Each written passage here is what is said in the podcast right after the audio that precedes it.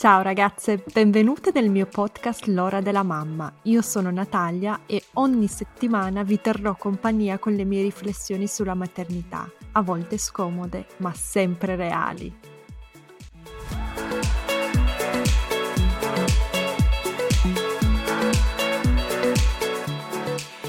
Ragazzi, oggi con me una scrittrice italiana che conoscerete tutti perché ormai è sulla bocca di ognuno di noi, Silvia Vallone. Ciao Silvia! Ciao Natalia, è un piacere conoscerti. Anche per me, guarda, è davvero un onore, sto leggendo il tuo ultimo libro e il tuo quarto libro, vero che hai scritto quattro romanzi di successo in praticamente in dieci anni? Eh sì, eh, io non sono particolarmente veloce, però metto tanti anni di vita dentro ogni ogni libro. Sì, con il suo primo romanzo Acciaio, a 26 anni, Silvia ha vinto il premio Campiello Opera, e prima al secondo posto al premio Strega e dal libro tradotto poi in 25 lingue è stato anche realizzato il film omonimo. Sì, è stato un, un bell'inizio, devo dire, non me lo aspettavo. E poi nel 2013 è uscito il suo secondo romanzo, Marina Bellezza, nel 2017 Da dove la vita è perfetta e nel mezzo è nata tua figlia Nilde nel 2015, dico dico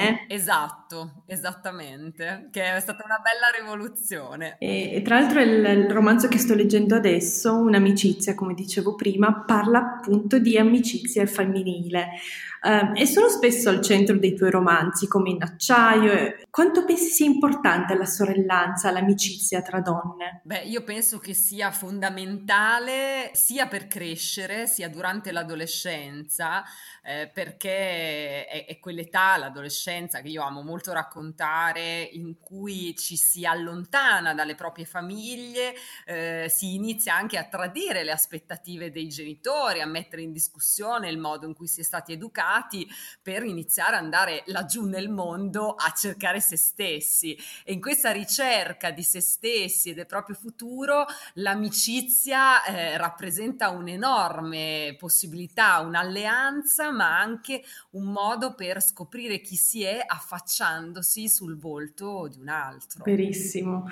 Tu hai tante amiche? Io ne ho molte che la, la più grande me la porto dai banchi di scuola e davvero ah, siamo cresciute insieme, posso dire, abbiamo vissuto matrimoni, figli, lavoro, tutto insieme, anche se lei abita molto lontano ormai a Barcellona però ho anche perso delle amiche e quindi so bene eh, anche cosa significa un'amicizia che finisce. Sì, oppure le delusioni, no? Il famoso detto delle donne una contro l'altra, insomma, quello che si sente dire un'amicizia tra donne non può esistere. Cosa ne pensi di questo? Eh, che sono...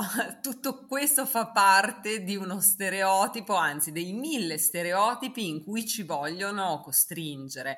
Infatti l'amicizia femminile per me ha un grande valore proprio perché all'interno di questa sorellanza, all'interno di questo dialogo, noi possiamo sperimentare appieno la nostra femminilità, la nostra indipendenza, senza essere, senza costruire la nostra identità in relazione a i figli, i mariti, i fidanzati, eh, ci vogliono sempre incastrare dentro appunto una gabbia limitante, siamo sempre mai da sole, siamo sempre in relazione a qualcuno, in relazione a qualcosa, eh, sempre o madri o zitelle o sposate, lavoratrici, non siamo mai tenute nella nostra complessità, ma questo è quello che noi invece dobbiamo difendere. E tu lo vedi uscire al meglio in un rapporto femminile femminile, un rapporto di amicizia femminile. Ma in ogni età, devo dire, chiaro, l'adolescenza ha un peso speciale perché è come se noi nascessimo una seconda volta, non più come figli, ma come appunto le persone che desideriamo diventare. Quindi l'amicizia diventa veramente un pezzo della nostra identità. Poi durante l'età adulta invece l'amicizia si trasforma ma resta importantissima perché eh, per me l'amicizia è quel luogo in cui noi siamo nudi e complessi e completamente sinceri e non è che dobbiamo essere appunto una cosa sola, possiamo essere tutto ciò che, che siamo, perché poi ogni donna è un mondo, eh, ci hanno sempre volute semplificare, ma noi invece ci dobbiamo tenere strette le nostre complessità. Sì, sono d'accordo. Tra l'altro ho davanti agli occhi anche un passaggio del tuo libro e lo leggo, ti cito. Grazie. Gli accarezzai le guance, il mento e ripassai con l'indice i suoi contorni realizzando che per i suoi sogni avrei sacrificato i miei. Sentendomi dentro, irrazionale e potente, quella vocazione femminile al martirio che ha a che fare con millenni di schiavitù e con un corpo congegnato apposta per sopportare, tra lacerazioni, gravidanze e parti, il peso della felicità degli altri. Tu quindi qua descrivi appunto uh, una donna, una giovanissima donna, eh, mi sembra che Elisa abbia quanti? 17 anni in questo passaggio, che si vede già in relazione a un ragazzo. È così perché purtroppo questa educazione c'è ancora, magari non è la famiglia, non è la scuola, ma è nell'aria eh, ancora oggi eh, siamo noi donne che veniamo sempre chiamate a fare un passo indietro. Pensiamo a questa pandemia, chi è che ha perso il lavoro? Le donne. Siamo sempre noi che dobbiamo sacrificare la nostra voce, i nostri talenti, ma così facendo in realtà non facciamo la felicità degli altri, non facciamo la felicità dei nostri figli, che in qualche modo ereditando eh, le nostre rinunce, che non sono sacrifici positivi, ma sono rinunce a noi stessi, stesse, alla nostra identità, raccolgono un vuoto. Eh, io ho raccontato questo dentro un'amicizia, proprio il dolore di, di, due figlie che si trovano in eredità le rinunce delle loro madri, ma questa è, è un'educazione culturale che va rivoluzionata. Anche il discorso ancora così forte della principessa eh, che sorride e tace, che è, un, è una persona eh, preziosa da conquistare, ma che non ha desideri, è solo desiderata, è un modello femminile vecchissimo, deleterio, che può soltanto fare del male. Quindi noi dobbiamo piano piano liberarci di tutti gli stereotipi con cui hanno voluto soffocare la nostra voce. Sì, sono d'accordissimo. Mi viene in mente Francesca Cavallo, l'autrice di Storia della buonanotte per bambini ribelli, che dice che eh, in una classe ha chiesto, i bambini le hanno chiesto perché le principesse fossero sempre addormentate. In effetti è così, sono addormentate, vivono una vita da addormentate. Ma come si esce, Silvia? Come ci si sveglia? Ok? Leggendo, imparando, parlando, ma tu cosa hai fatto e cosa, secondo te, qual è il modo migliore per svegliarsi? Guarda, è una battaglia continua. Eh, dentro di noi per liberarci anche dai sensi di colpa, perché poi pensiamo un altro modo per imprigionarci non è soltanto appunto semplificarci eh, nella bella contro la brutta nella persona senza figli, in quella coi figli, cioè ci vogliono sempre, vero, una contro l'altra a partire da un'esteriorità che non ha senso. Eh, quindi noi dobbiamo liberare la nostra eh, interiorità e anche naturalmente lottare fuori nel mondo con nei, nei piccoli gesti, no? la battuta per strada, il fatto che prima di ascoltarci ci giudichino dal nostro aspetto, del fatto che pretendano sempre di dirci cosa dobbiamo fare, a cosa dobbiamo aspirare, senza lasciarci davvero la libertà di desiderare con la nostra testa, di sognare con la nostra testa. E poi naturalmente dobbiamo chiedere una parità familiare, perché eh, io sono convinta che tutta la disparità gi- di genere che poi porta al, al, dramma dei femminicidi comincia in famiglia. Cioè quando tu ancora costruisci la famiglia con una donna che sta sempre al di qua della finestra, in casa, mentre l'uomo sta solo fuori casa, ancora sembra appunto la principessa chiusa nella torre e il principe guerriero. E questo crea una disparità, crea, crea anche un'abitudine a considerare le donne quelle che poi no, sono sempre al servizio degli altri, laddove invece io credo sarebbe magnifico costruire una famiglia in cui entrambi i genitori si prendono cura dei figli, entrambi i genitori si prendono cura di se stessi e dei propri sogni e i figli respirano e crescono dentro una squadra, dentro un dialogo alla pari. Questo insegnerebbe ai figli maschi e femmine da subito che le donne stanno alla pari e che le donne come gli uomini esattamente, hanno tutto il diritto, il dovere di prendersi cura dei propri talenti e dei propri sogni e que- con questo non si toglie nulla all'affetto e alla cura per i figli. Tu sei riuscita a costruirti una famiglia così e, e sei cresciuta in una famiglia del genere? Io ho respirato, ho avuto la fortuna di respirare tanta parità, questo è vero, mi è servito, eh, è stato per me sia in famiglia che in classe ovvio che maschi e femmine, cioè che il maschile e femminile fossero delle cose un po' strampalate, per poi cosa vuol dire maschile, cosa vuol dire femminile, ognuno è persona, è se stesso e si esprime eh, come desidera, come sente eh, e quindi poi mi sono ritrovata molto delusa quando ho iniziato a capire che invece eh, non c'era questa, questa, parità, questa franchezza e questa libertà per tutti, anzi. E quindi devo dire che mi sono molto impegnata con mia figlia da sempre per cercare di inculcarle che insomma, vabbè, queste principesse appunto che fanno oltre che dormire, ma mettiamoci, mettiamole un po' in discussione.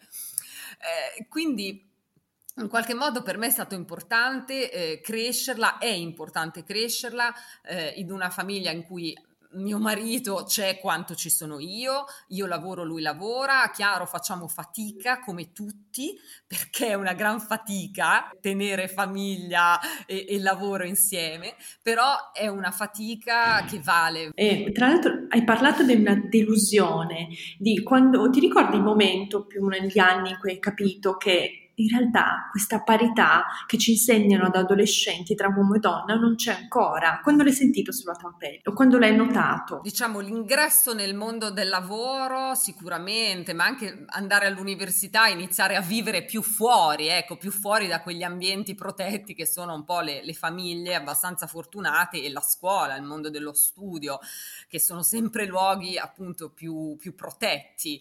E, e, poi anche diventando madre, eh, ricordo appunto con mio marito quanto ci siamo rimasti male per questa disparità di congedi, no?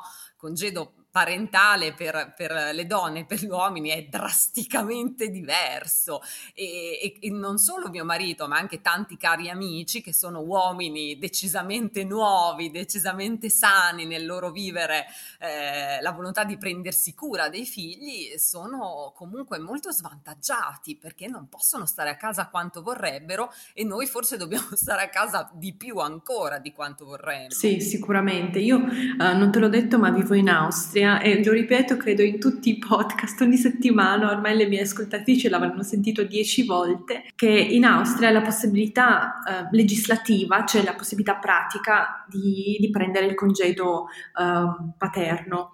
Eppure soltanto il 4,5% degli uomini lo prendono in effetti ed è una discrepanza che mi fa veramente soffrire perché pur essendoci la possibilità, questi uomini non vengono avanti, non si fanno avanti, preferiscono andare al lavoro e lasciare alle donne il lavoro, il carico mentale, i figli, eccetera. E dico sempre che in Italia non basterebbe una legge, bisogna obbligarli perché alcuni uomini, poi magari anche tuo marito o i tuoi amici vorrebbero, ma la grande maggioranza secondo me uh, non è ancora pronta. Tanti uomini non avrebbero il coraggio, un po' per cultura, un po' sì, per abitudine, di prendere 5-6 mesi di congedo parentale e restare a casa con un neonato. Sono d'accordo con te perché la rivoluzione eh, da una parte eh, deve passare anche per le leggi e dall'altra però è sempre una rivoluzione culturale grande che deve andare ad agire contro gli stereotipi di genere. Per cui da una parte abbiamo le donne che quando diventano madri sembra che smettano di essere donne, diventano delle sante perfette, no? che abdicano a tutto, sublimi. E dall'altra dall'altra però abbiamo degli uomini che si continuano a pretendere eh, che non piangano mai, che non cambino pannolini, eh, quindi c- ci sono questo femminile e questo maschile rigidi, eh, vecchi, secchi, eh, violenti nella loro riduzione delle nostre persone a una cosa sola, no? appunto la donna che è solo madre e l'uomo che invece è solo il lavoratore che torna la sera e, e dà un saluto prima di mettersi a tavola e poi nemmeno sparecchia. Ecco, questa visione, questa cultura, io so quanto sia radicata, però credo che sia ormai eh, inaccettabile. Sì, sì, non facciamole i figli con gli uomini che sono così. no.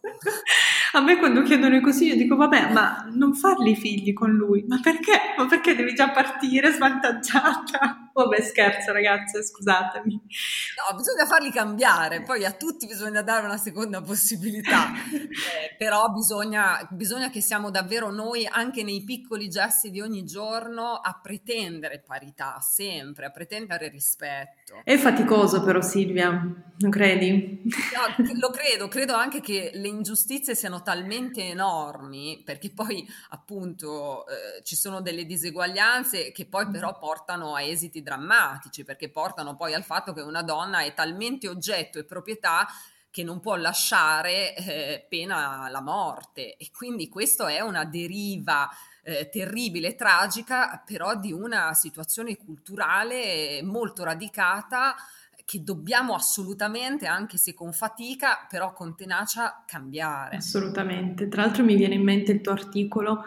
um, dal titolo Non sono una santa o non sono, sono madre ma non sono una santa, in cui parlavi proprio di temi di questo di questo argomento e cosa intendi quando dici no, sono una madre ma non sono una santa? Guarda, intendo due cose eh, che secondo me anche qui la rivoluzione culturale è fondamentale, cioè una madre, una donna diventando madre eh, resta donna e questo resta imperfetto perfetta, resta piena delle sue fragilità, ma anche dei suoi desideri, resta lei persona e questo è magnifico. Non può diventare eh, appunto una perfezione e rasentare la perfezione, oltretutto che, di che perfezione si tratta? Annullarsi per i propri figli è una perfezione. Io credo che i nostri figli abbiano bisogno di noi, di noi come persone che hanno anche altro, perché poi i figli vengono messi al mondo per la loro vita, non per la nostra. I figli non devono riempire i nostri vuoti, devono costruire il loro futuro, andare là fuori nel mondo e noi li dobbiamo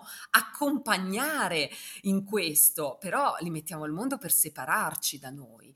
E allora è meraviglioso quando figli e genitori possono accettarsi per quello che sono, dialogare in maniera autentica senza cercare di fondersi e di essere una cosa sola, perché poi appunto questa madre santa è perfetta, divora i suoi figli sotto un certo aspetto, perché una donna che tutto sacrifica per mm-hmm. te è, è, una madre ingombrante, che a volte lo vediamo, perché poi appunto in tanti libri è raccontato anche in film questo, questa difficoltà dei figli a un certo punto ad andarsene, però i figli se ne devono andare. Sì, esatto. Tra l'altro anche le due figure materne di cui abbiamo già parlato nel tuo ultimo romanzo, Un'amicizia, sono due donne che si sono annullate in nome dei figli, della famiglia.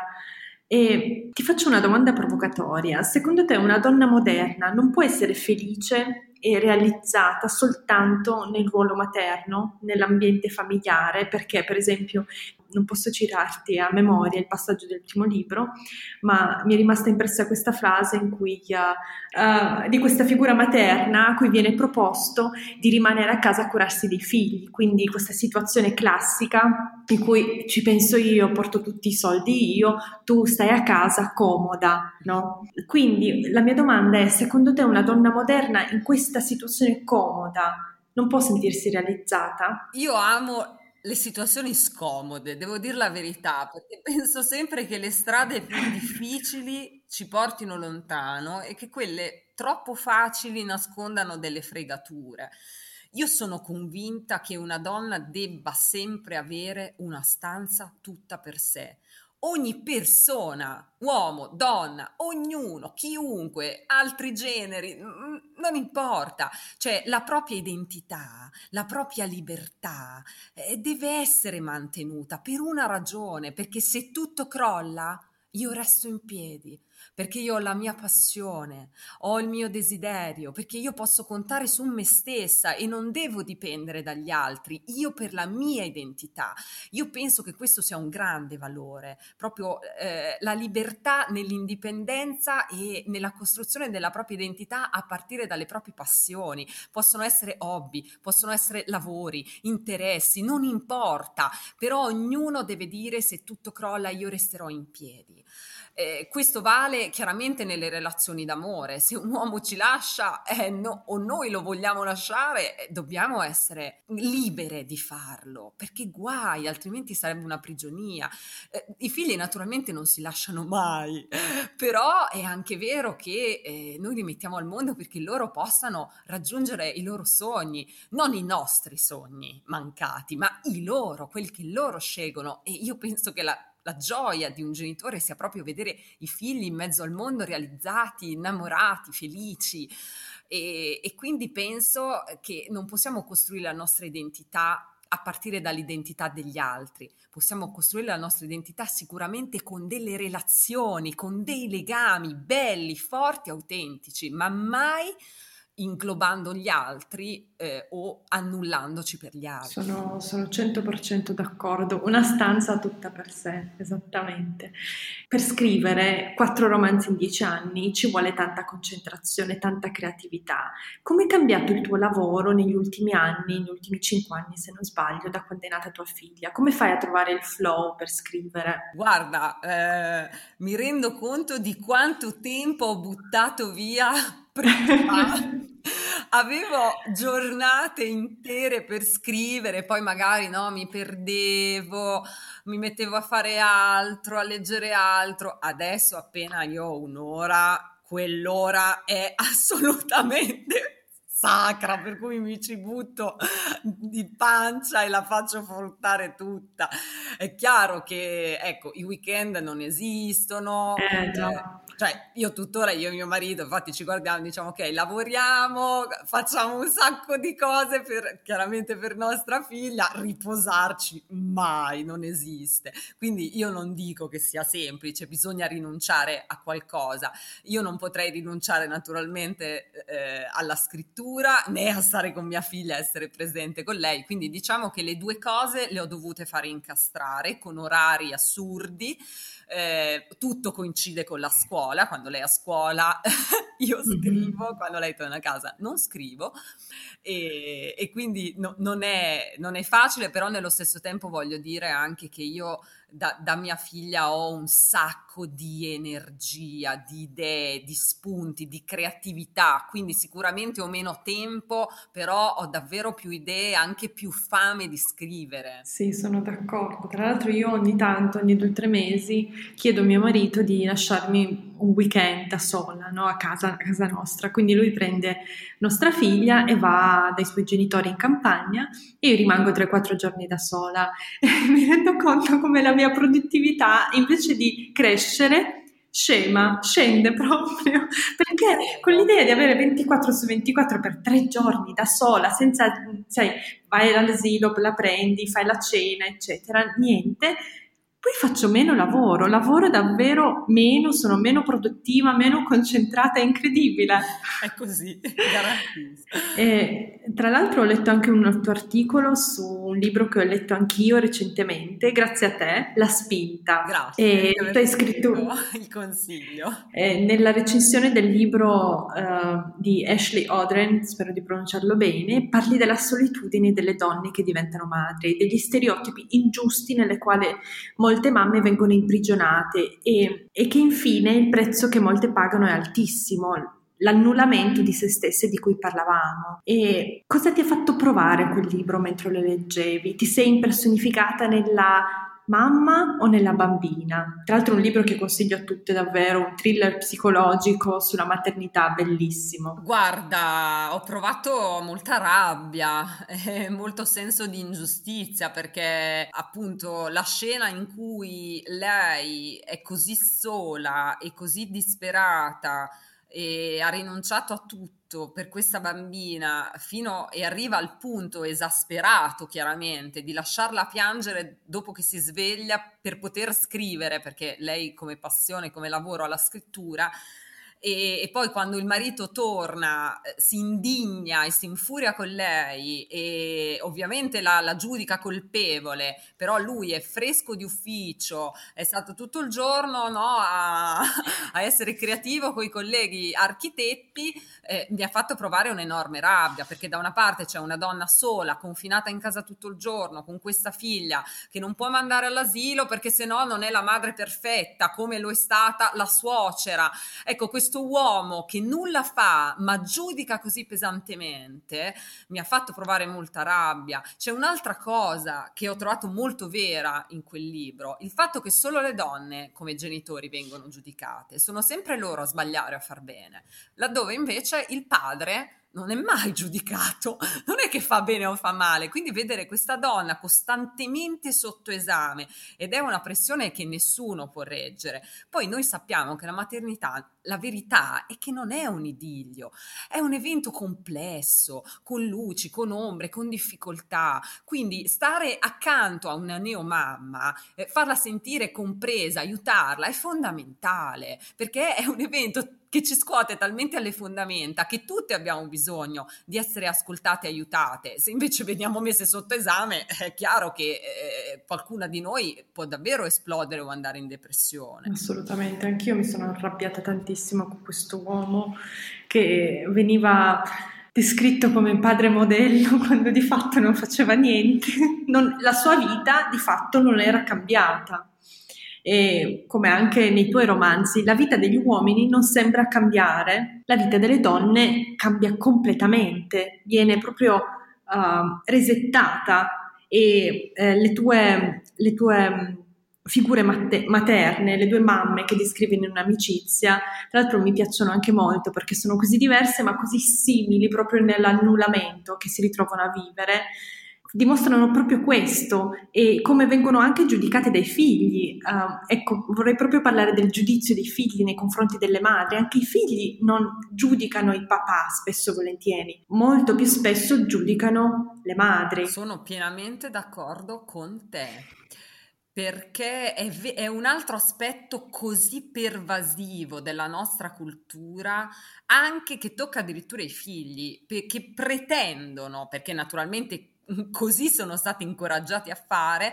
dalla madre una presenza costante. E qui abbiamo anche eh, in nuce quel modello per cui la donna deve essere sempre al servizio. Un uomo può tranquillamente non esserci essere assente essere preso da altre cose avere, avere le sue priorità i, i suoi sogni le sue ambizioni. Una donna deve essere sempre lì pronta eh, a fare ciò di cui ha bisogno a sorridere leggere ad ascoltarti. E questa anche la trovo un'enorme ingiustizia.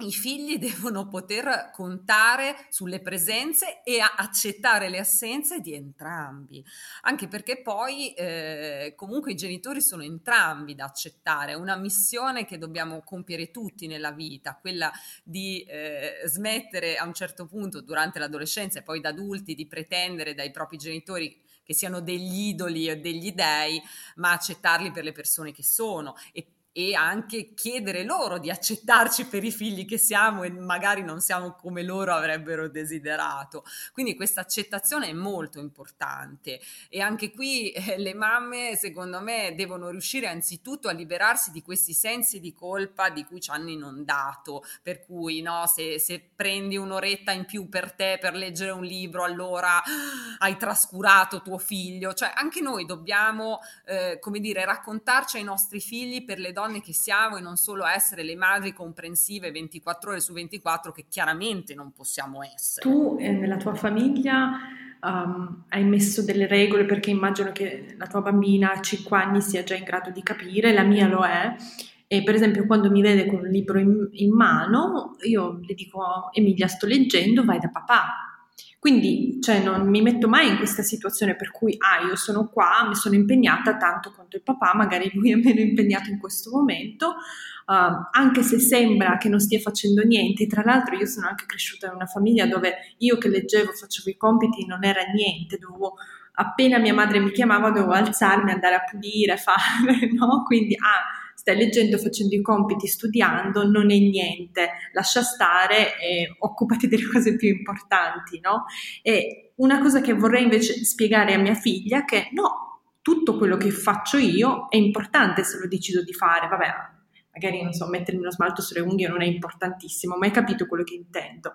E vorrei proprio che non, non le sembrasse che quello che fa mio marito sia più importante di quello che faccio io. Sono pienamente d'accordo, cioè anche in casa mia c'è un'assoluta parità di intenti e di, di, di, valore, nel senso che io che scrivo, mio marito che esce per andare a lavorare, stiamo lavorando tutti e due. Quando siamo in casa, oltretutto mi fa particolarmente ridere perché io non cucino mai, cucina solo Giovanni, eh, mio marito, per cui... Che fortuna, che eh, fortuna! non sono capace, sono proprio inadatta e quindi mi ha fatto ridere perché un giorno siamo andati al supermercato io e mia figlia e c'erano tutte a, a comprare comprare una pentola appunto per fare una torta, una teglia per fare una torta che mio marito ne aveva bisogno e sulle teglie c'erano soltanto confezioni con donne che stavano preparando torte. e allora mia figlia mi ha detto ma com'è che non ci sono papà in queste, su queste Veramente?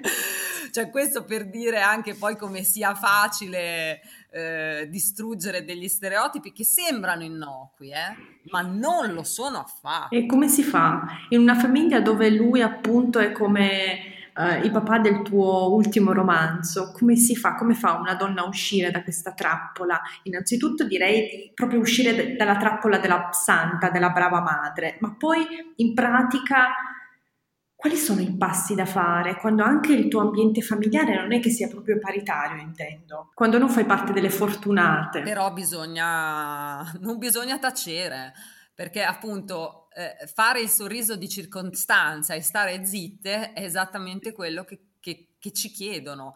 Però chi ci può amare davvero? Chi ci può, le, può voler bene? Chiedendoci di rinunciare a noi stesse, al nostro tempo, a, al, al, fatto che ci dobbiamo prendere cura di ciò che amiamo, la lettura, la pittura, il giardinaggio, qualsiasi cosa, noi esprimiamo noi stesse. Eh, dentro un rapporto d'amore, d'affetto, eh, la felicità dell'altro è fondamentale, ma anche il rispetto per la, la, l'identità dell'altro. Eh, se ci vogliono costringere a essere al servizio e quindi serve, anche se, se sembriamo libere, ma poi di fatto non lo siamo, allora dobbiamo ribellarci perché non siamo dentro un rapporto d'amore e di affetto, non c'è nessun bene dentro una relazione che non ci guarda e che non ci chiede di essere felici. Sì, assolutamente. Tra l'altro la pandemia ha fatto deflagrare, tra le altre cose, il problema femminile in Italia, la fatica che molte donne fanno a dover gestire tutto da sole, i figli, la data, i genitori anziani, la casa, Cosa dobbiamo fare affinché le cose cambino? Si sta già facendo tanto, anche tu hai scritto tanti articoli a riguardo, hai parlato spesso di questi problemi. Che cosa dobbiamo fare di più affinché le cose cambino anche in fretta? Perché non abbiamo più pazienza, questa situazione ha solo uh, aperto il vaso di Pandora. No, è che la pandemia davvero non ha fatto altro che amplificare all'ennesima potenza e, e rendere insostenibili problemi vecchissimi. In cui aggiungo anche il discorso sulla scuola, che in Italia non è stata la priorità della pandemia, ma la scuola e la famiglia sono molto collegate perché un mondo in cui i figli crescono non solo a casa con le donne, ma all'interno di un villaggio, come il proverbio africano saggissimo dice, no? per crescere un bambino ci vuole un intero villaggio ed è così, ci vuole la scuola, ci vuole l'asilo nido, eh, ovunque, non che sia appannaggio di pochissimi, ci vuole una rete sociale che si prenda cura dei bambini e dei giovani, che li faccia sentire al centro della comunità. E in questo questo però ovviamente aiuti le famiglie e, e le famiglie, dentro le famiglie bisogna battere i pugni perché non sta scritto da nessuna parte che siano le donne a dover cucinare, fare le pulizie, cambiare il pannolino ai bambini, eh, prendersi cura degli anziani da sole. Non esiste, mi viene da dire. Quindi c'è un discorso da fare dentro le famiglie, per cui le donne si devono rifiutare eh, di essere sole nell'accudimento e d'altra parte ci deve essere una società che sostiene le donne dentro le famiglie e fuori nel mondo del lavoro, che riconosce pari stipendi, anzitutto perché questo è anche un altro aspetto importante, e che li aiuta a crescere i figli. Assolutamente. Silvia, quanto c'è di autobiografico nei tuoi uh, personaggi? Beh, nessuno in me, ecco, io amo raccontare le vite degli altri, amo regalarmi altri che io non sono stata, eh, però ogni libro per me nasce da una necessità interiore molto forte, quindi anche se non racconto la mia vita, però racconto eh, problemi che mi hanno toccata o che mi toccano, questioni aperte e specialmente un'amicizia, il mio ultimo romanzo che è anche il primo in prima persona, è um, un romanzo in cui io ho messo davvero dentro tutta l'anima, tutta la mia paura di diventare adulta, la mia paura di questa femminilità da gestire e da liberare da tutti gli stereotipi, eh, la mia paura dell'arrivo dei social, della rivoluzione digitale che ci ha portato tutti a competere a chi sembra più felice, ma poi la realtà è un'altra e forse anche più bella e interessante. Quindi no, non è la mia storia, anche un'amicizia, però sicuramente io sono cresciuta anch'io a cavallo degli anni 2000 e anch'io sono una donna che, che, vuole lottare per essere più libera e perché mia figlia lo sia. Tra l'altro mi hai fatto tornare, uh, io sono dell'88, quindi nel 2000 avevo 12 anni, siamo lì, ho vissuto, è stato bellissimo leggere quelle pagine, è davvero come tornare indietro di quanti anni? 20 anni, oddio, mamma mia! Mi viene la pelle d'oca a dirlo. Lo so. E quello che dicevi sui social, um, che cosa intendi con la tua paura dei social? No, una paura che è stata affrontata e superata, eh, e però è stato uno dei motori, nel senso che io ho sempre vissuto, amato e creduto nella letteratura. E la letteratura è quel luogo che racconta il conflitto, che racconta l'invisibile che abbiamo dentro, l'anima, i segreti, i pensieri, le emozioni. E ogni grande romanzo che io ho amato ha raccontato gli ultimi, eh, oppure le infelicità di famiglie disastrate, amori complicati. E in un certo uso dei social, che purtroppo a un certo punto è andato per la maggiore, anche tradendo lo spirito originario del web, che invece ci chiedeva di fare rete, di essere sinceri, no? di dialogare tra noi, ha iniziato a spingere verso un'apparenza, verso l'esibizione di un'apparenza, eh, verso vecchi stereotipi, appunto, soprattutto per le donne. C'è stata una grande richiesta di sorrisi, eh, di donne belle tutte in un certo modo, di famiglie felici tutte in un certo modo. E quando io ho visto tutto questo non ho, non ho, potuto non sentirmi sbagliata perché di fronte a una tale esibizione di felicità ciascuno di noi no, è, è, in crisi e, e anche però sentirlo come un avversario, un modo di raccontare opposto a quello della letteratura. Poi naturalmente i social possono essere usati in ben altro modo, la società eh, anzitutto che si specchia sui social può dare molta più importanza all'interiorità rispetto al, che all'apparenza e la pandemia di fatto ha già messo in discussione questo eccesso di, appunto, di, di, apparenza, per cui siamo tutti giudicati, siamo tutti giudicati secondo una foto, ma, ma noi siamo una storia, una lunga storia e, e, secondo me ognuno di noi si deve poter raccontare per quello che è, per la persona che è e deve eh, cercare ascolto, non consensi, non giudizi. Verissimo. E pensavo anche alla rappresentazione della maternità sui social.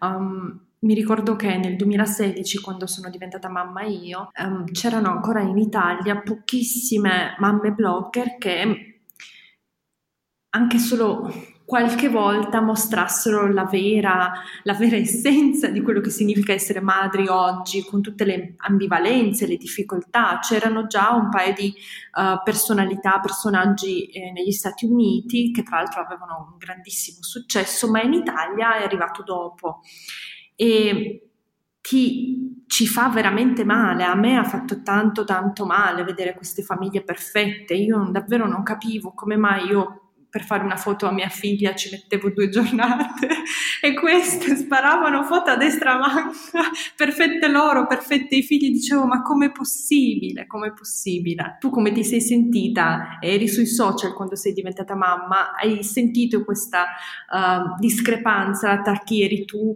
e la rappresentazione della maternità sui social media? Guarda, io l'ho vista da fuori perché quando sono rimasta incinta io avevo solo Facebook e l'ho proprio, mi sono presa una pausa perché volevo concentrarmi completamente sull'arrivo di mia figlia e poi quando è arrivata appunto e lei dormiva io usavo tutte le ore dei suoi sonnellini per scrivere il, il, mio libro il terzo da dove la vita è perfetta che parla appunto di maternità. E quindi eh, ho, mi sono presa completamente una pausa. Eh, poi però eh, quando sono tornata perché poi io uso i social in maniera molto sincera cioè ci sono come io sento di poterci essere non, non voglio voglio esserci come mi dicono che dovrei essere gli algoritmi o, o qualcosa là fuori. E quindi sono tornata e, e sì, però mi sono accorta che eh, queste maternità, mh, oltretutto io appunto da dove la vita è perfetta è anche un romanzo che parla di sterilità, di adozione e quindi eh, parla di tutto, di quanto sia difficile eh, anche per molte persone eh, realizzarla questa maternità. E quindi questo sfoggio mhmm, così esibito di una perfezione che io non ho mai visto né a casa mia né a casa delle mie amiche eh, come dire, mi è sembrata anche un pochino poco rispettosa per il fatto che poi ci sono tante difficoltà e, e allora far vedere la propria umanità, anche la propria fragilità, ammetterla, è qualcosa che può far bene, anche perché siamo tutti umani. Io sono convinta che proviamo tutti, chi più, chi meno, delle paure, delle fragilità e secondo me non ce ne dobbiamo vergognare, anzi possono essere dei punti di partenza, dei modi per fare rete e aiutarsi,